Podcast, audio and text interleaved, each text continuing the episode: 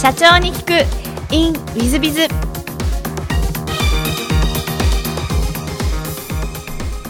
ィズビズの新谷です。先週の続きをお聞きください。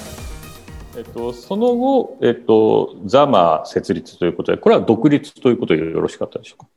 そうですね、はい。最初はどんな会社をザマさんっていうのはやられていらっしゃるこれあの、M アートで一緒になった平井っていうやつを二人で作ったんですけど、今、今もあるんですが、ザマという会社は。えっと、これ結果的に教育研修の会社になりまして、今も非常に収益力の高い会社でやってます。なんか設立の思いとかあられたんですか？いや、特になくてですね、もう早く N、M アート辞めたいなと思って、ちょっと辞めて会社登記するんだよねって言ったら、え、俺も辞めるんだけどっていう話になり、何するか決めてないけど、とりあえず箱だけ先作っちゃおうか、みたいな感じですね。特に熱い思いも何もなかったです。なるほど。で、その後、えっと、室堂さんを設立されていらっしゃるんですがこれはザマから室堂をもう一回やろうみたいなのは何か理由はあられたんでしょうか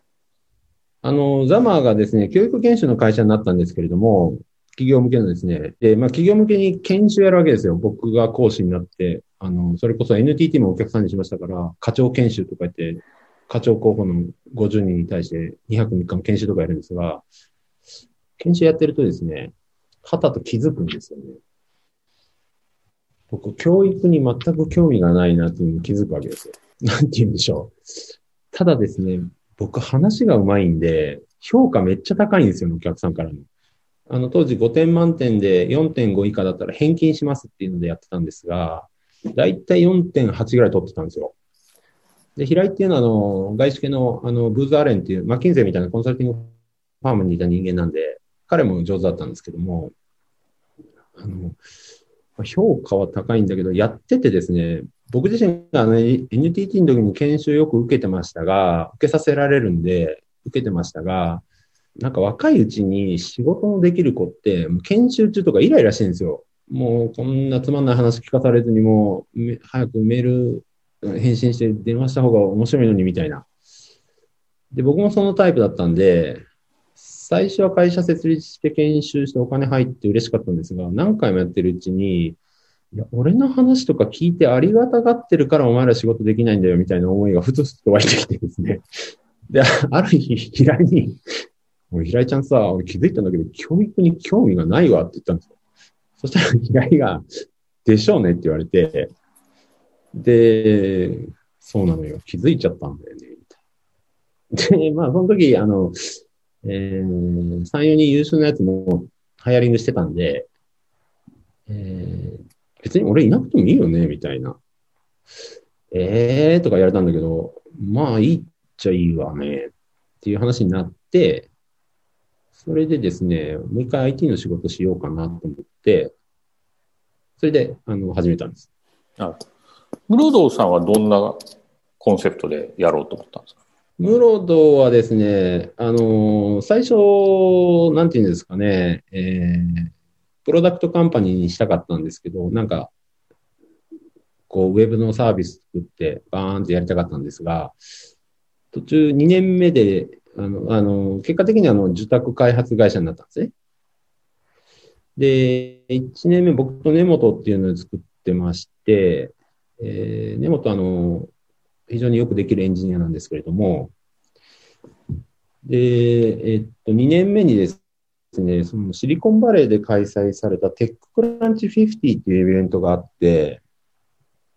これが世界から3800社ぐらい集まって、要は1、2年目の若いスタートアップが、その自分たちのプロダクトを見せて、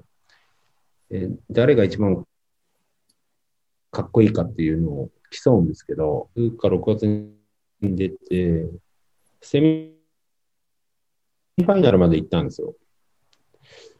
で、その、ちなみにその年に優勝したプロダクトはヤンマーっていうやつなんですけど、これあの、Facebook の社内版っていうので、Facebook まんまパクって、社内のコミュニケーションを円滑にするって言ったやつなんですけど、これ後にマイクロソフトに400億円で買収されていて、なんですね。で、えっと、2年目でそれ行って、セミファイナル行った後、ベンチャーキャピタルが殺到してですね、アメリカのベンチャーキャピタルも日本のベンチャーキャピタルも。でもなんか、僕たち優勝できると思ってたんで、セミファイナルが気に入らなくて、ちょっともう来年もう一回、もう一回チャレンジしようと。で、優勝して、ちゃんと、こう、きちっとファイナンスしてやろうかっていう話をしてたんですよね。そしたらその年リーマンショックが来てですね、で、たまたまあの、僕と根本の昔の仕事の仲間7人ぐらいがもう辞めるから入れてよって言ってきて、彼らに給料払わなきゃいけないし、えリーマンショックで仕事ないしで、まあその年大変だったんですね。で、3年目に入る、だその年1年間で僕2ヶ月分ぐらいしか多分給料取ってなくてですね、根本もそうですけど、会社もう畳んじゃおうかっていう話したんですが、来てくれたメンバーが優秀だったんで、えーもう何やってでもいいから金稼いでくるわっつってみんな金稼ぎ始めて、で、3年目もじゃあ続けるかっつって3、4、5と続けて、なんだかんだ10年ぐらい経った感じですかね。なるほど。ありがとうございます。えっと、その後、えっと、今のお株式会社シェアリングイノベーションズさんに、えー社長としてご就任されてるんですが、これなんか経緯はどういった経緯でご就任されたんでしょうか？これはですね、去年の6月なんですけれども、ちょうど1年前の今頃ですね、3月、2月、3月ぐらいに、えっと、あの、前にやってて、僕がやったムロドーという会社で、ムロドーベトナムというベトナムに開発子会社がありまして、その会社をですね、シェアリングイノベーションズに M&A するっていう話になったんですよ。で、えーそれを詰めている過程で、えーっと、日本のシェアリングイノベーションの方の代表もやってくれという話になり、えー僕はそんなに積極的ではなかったというか、まあ多分、ないだろうなと思ってたんですけど、いろいろあってやることになって今に至ってます。なるほど。ありがとうございます。えっと、で、まあ、上場3月になさるわけですが、なんか上場に向けてのご苦労とか何かございましたでしょうか？僕の方はあんまり苦労はなくてですね、あの、CFO の小川はたくさん苦労してましたけども、えー僕の方はあの、まあ、じ事業を統括している取締役というのが2つ、二人いるんですけれども、非常に2人ともあの、優秀で、えー足元のその事業の数字っていうのはもう着実に上がってきてましたから、その、上場に際して、まあ、管理面の体制とかっていうディフェンシブな面はいろいろありますが、あの、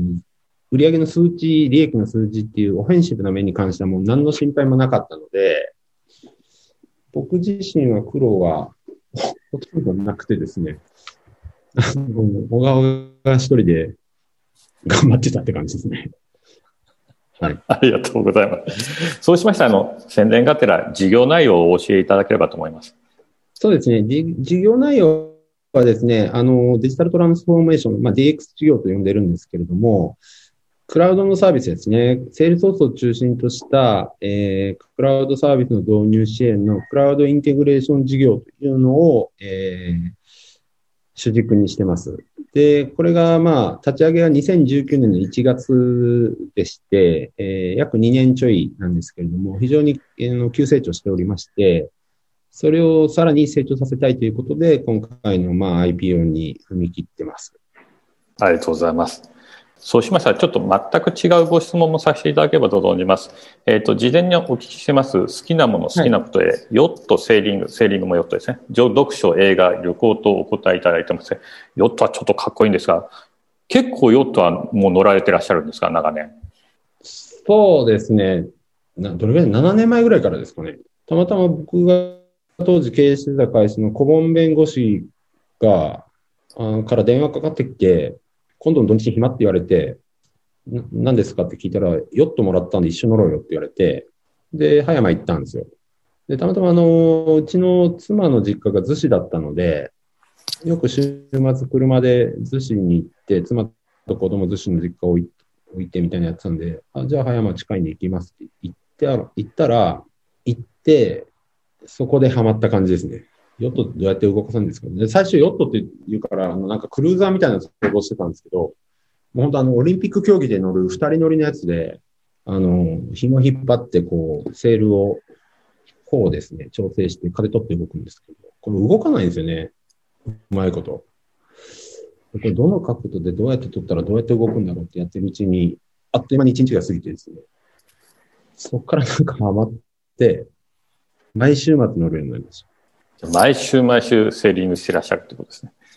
この2、3年は土日、冬も含めて結構行ってました。そうですか。ありがとうございます。えっと、もう一つご質問なんですが、ちょっと座右の銘を毎回これいろんな方にはお聞きしてえーお話しいただいてるんですが、特になしというお答えでちょっと珍しいパターンなんですけど、ちょっとあの、座右の銘持たないようにしてるなんか理由がありますでしょうか？いや、あの、そんなに意識して持たないようにしてるわけじゃないですが、あの、特にないですかね。そうですか。承知いたしました。ありがとうございます。ちょっとここはあまり、あの、深掘りしてもあれなんでですね。では、あの、最後のご質問なんですが、この番組、経営者向け、全国の社長様向け、もしくはこれから起業する方向けの番組でございまして、もしよろしければ、社長の成功の秘訣をお教えいただけたらと思っています。えっとですね、あの、まあ、よく若い社員とか今日も新人が来たんで、まあ、学、就職活動中の学生にも言いますけど、あれですね、見晴らしのいい場所に行けっていうことですかね。で、これは何を言ってるかというと、僕は97年に、えっと、インターネットの仕事をしようと思って NTT に来ましたが、これは見晴らしが良かったわけですよ。つまりインターネットの世界はこれから来るんだけども、先輩がいないんで、何もできない僕であっても先頭ランナーなんですよね。で、やっぱりね、そういう未開の地に行った方が、えー、トップランナーになる可能性は高いですし、慣れなかったとしても、自分でどうせ、あの、いろいろやらなきゃいけないんで、まあ、試行錯誤が多くて面白いんですよね。で、まあ、試行錯誤するわけで、たくさん失敗するわけですが、いかんせん最初先頭ランナー集団にいると、まあまあなところには行けるんで、それが一番大事かなと思います。これがもう100年続いた伝統的な産業だともう、上に99年素晴らしい先輩がいっぱいいてですね、僕なんかよりはるかに優秀な人だったりっていうのはもうたくさんいるわけですよ。そこで100位から上り上げるよりは、見晴らしのいい場所に行った方がいいなとは思います。なので、僕が今大学4年生だったら絶対 NTT 行かないですから。だってもうインターネットのゲームはほぼ、うんと順位が決まってますし、まだ決まってない分野であっても行く場所は NTT ではないと思うんで、こ今年で言うと。そこですかね。あのー適材適所って言いますけど、あれ間違ってて、適材適所、適時っていうのが正しいんですよ。適切な時期に、適切な期間、適切な場所にいたら、適切な人間になるんですよ。僕はあの自分の能力一切信じてないんで、えー自力があるとも思ってませんし、優秀だとも思ってませんし、あの、隣に、なんだろう、東大からハーバード行ったようなやつがいると叶わないと思ってますから、それよりは、どのタイミングでどの場所にいるかっていう方が、はるかに重要かなと思ってますね。ちなみにあの、もし今大学生だとすると、NTT じゃなく GAOHA とか選ばれる感じでいらっしゃいますか？あ選ばないですね。 GAFA 行ったってもう、そそれこそスタンフォードを卒業したバイリンガルみたいなやつが言ってるでしょうから、絶対行かないです。今だったらどういう会社を選ばれる？もし大学生だったら。僕、宇宙産業行くと思います。ホリエモンとかもロケットの会社作ってますけど、今の宇宙産業って僕が97年に行ったインターネット産業にすごい似てると思うんですよね。まだ世界で3、4社ぐらいしかなくて、可能性しかない。なんか、僕が大学4年生だったら絶対宇宙産業行きますね。で、今日新入社員来たんでこんなこと言えないんですけど。ありがとうございます。多分ですね、お聞きになっている方は、あの、学生で起業したい方もいらっしゃるんで、今のお話は多分一番参考になったんじゃないかなと思います。ありがとうございます。えー、リスナーの皆さんも本日はお忙しい中お聞きいただきまして誠にありがとうございました。ぜひ皆さんのご参考にしていただければと存じます。飯田社長様、今日はどうもありがとうございました。ありがとうございました。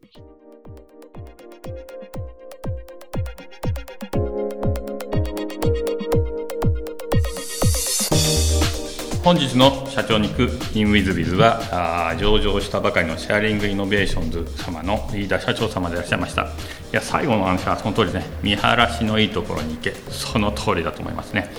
えー、大きいからとかいい会社だっていうわけでもないですし小さいから悪い会社だってわけでもないですし、えー、宇宙産業に行くべきだこういうお話でございまして、うん、さやっぱりあのセンスのいい方っていうのはそうなるんですね。えー、そうすると、まあ、本当に素晴らしい経営者素晴らしい上場企業の社長さんになるんだななんていうのを感じさせていただきました、えー、ぜひ皆さん方もご参考にしてください。それでは、えー、また来週。3分コンサルティング。w i z b i z が社長の悩みを解決。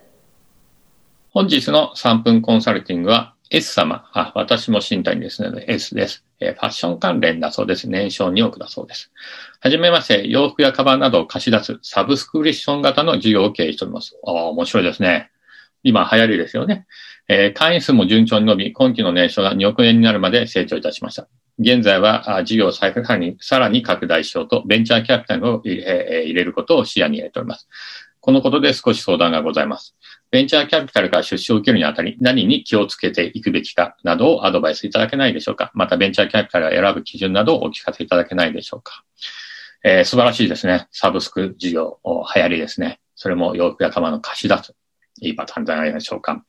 ぜひですね、ベンチャーキャピタルの出資をね、検討するに値すると思いますし、えー、と思ってます。で、ベンチャーキャピタルちょっとご説明してみますと、あの、知らない方もいらっしゃいますので、インベストメントバンク、もしくはベンチャーキャピタルと言われるものでございまして、まあ、ベンチャーキャピタル、ファンドというのを作ってお金を集めて、そのお金の中から、まあ、上場できそうな事業にお金を出資していく。えー、もしくは、えー、まあ、その株式を売却して儲かりそうな会社に出資をしていく、みたいなことをするのがベンチャーキャピタル、もしくはインベストメントバンクというものでございます。えー、ですので、えっ、と、ベンチャーキャピタルというのは上場しそうな企業間に、え出資してきますので、まずは、あの、その S 様は上場を目指した方がいい。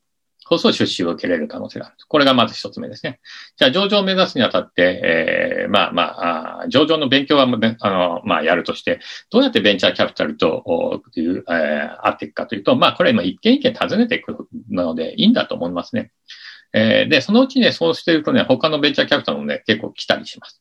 うちなんかも結構ベンチャーキャピタルさんがですね、うち訪ねて昔から来てます。ジャフコさんとかね、何回か訪ねてきてます。ですからそういうようにですね、お会いしていくのはいいんじゃないかと思います。で、ベンチャーキャピタルの通常ですね、10社出資したら、1社上場すれば儲かる。あと、これの9社潰れても儲かるというのはベンチャーキャピタル事業です。ところがどっこい最近、あの、多いのは、10社出資して9社とも回収しようとする。あ資金を回収しようとすると。で、えー、一社ぐらいしか倒産させないみたいなベンチャーキャピタルさん非常に昔から多いんで、えー、あんまりそういうとことは付き合わない方がいいんじゃないかなと私は思います。あと、ベンチャーキャピタルさんの問題は、やっぱり口出し結構経営にはしてきます。それはもう覚悟なさった方がいいです。なので、えっ、ー、と、株式比率なんですけども、66.7、えー、50.1、えー、33.4、このパーセンテージを気にして、え株式を渡していただければと思います。例えば、あ33.4%握ると、特別条項というのがあって、あの、3分の2条項というの言われますけど、3分の2の賛成、株主の賛成があると、変えられるっていうようなことがあります。えー、33.4%とは特別条項の反対ができるということですね。逆に66.7%握ったら、もう100、その企業が、あその方が、あほぼ100%勝手に会社を動かすことができると。こういうことになるわけですね。ですので、この66.7、50.1、えー、33.4、50.1の方は、50.1%の方は、えー、半分条項がありますので、2分の1条項がありますので、半分以上の賛成で、動かすことができる条項も結構あります。これが一番多いわけですが、ですので、その辺のパーセンテージを気にして出資を受けた方がいい。なので、ベンチャーキャピタルから出資を受ける場合には10%とか20%ぐらいにしといた方がいいんではないかなというふうに思います。えー、ただ、あの、パーセンテージ下げるためには、えっと、株価を上げなきゃいけないので、まあ、とはいえ、年商2億も出てたら株価上げれるとは思いますので、その辺も気にしながら、ベンチャーキャピタルを選んでいった方がいいんじゃないかなと思います。えっ、ー、と、あと、ベンチャーキャピタルさん1社でも入ってくるとね、2社、3社、4社っていうですね、なぜかですね、呪術罪につながってくるケースもがございます。多いです。ですので、そういうケースも想定して、少ない、少なめで動かせると、あの、パーセンテージはいった方がいいんじゃないかなと思います。あとはベンチャーキャピタルの選び方ですが、これはね、あの、色なので、まあ銀行系とかですね、いろんな系統がありますけども、色なので、まあその担当者の方と話し合ってみながら、自分のや合ってるかどうかご判断いただくのがいいんじゃないかなと思います。まあ、ぜひですね、ベンチャーキャピタル入れる場合には上場を目指さなきゃいけない。そして、パーセンテージ、えー、66.7、50.1、33.4%を気にする。えー、そして、えー、1%でも入るとベンチャーキャピタルは、えー、きちっとした経営をしないとうるさいですので、その辺気にしていただければと思います。あと、上場を目指していると、えっ、ー、と、取締会で月次の、まあ、確定を15日以内、えー、月末終わったら15日以内にしなきゃいけませんので、そして取締役会毎月毎月やらなきゃいけませんので、そこにベンチャーキャピタルさんの担当者多分毎月出たいっていうんじゃないかなと思います。そういうケースが多いです。ですので、その辺も気にしながら、ベンチャーキャピタルさん選んでいっていただいたらいいんじゃないかなと思います。えー、本日の3分コンサルティングはここまで。また来週。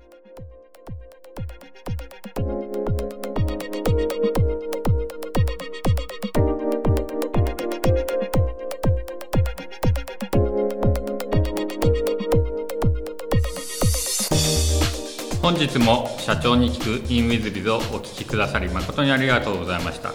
えー、この番組は2017年1月から毎週配信を続けております。これまでにたくさんの成功社長成功経営者のインタビューをお届けしてまいりました。その内容は全てテキスト化いたしまして私ども WithBiz が運営するウェブサイト経営ノートでも閲覧いただけるようにしております。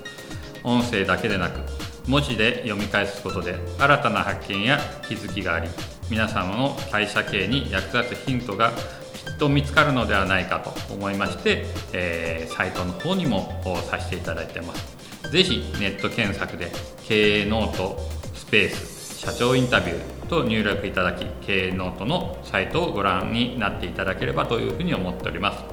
本日の社長に行く e メールではここまで。また来週。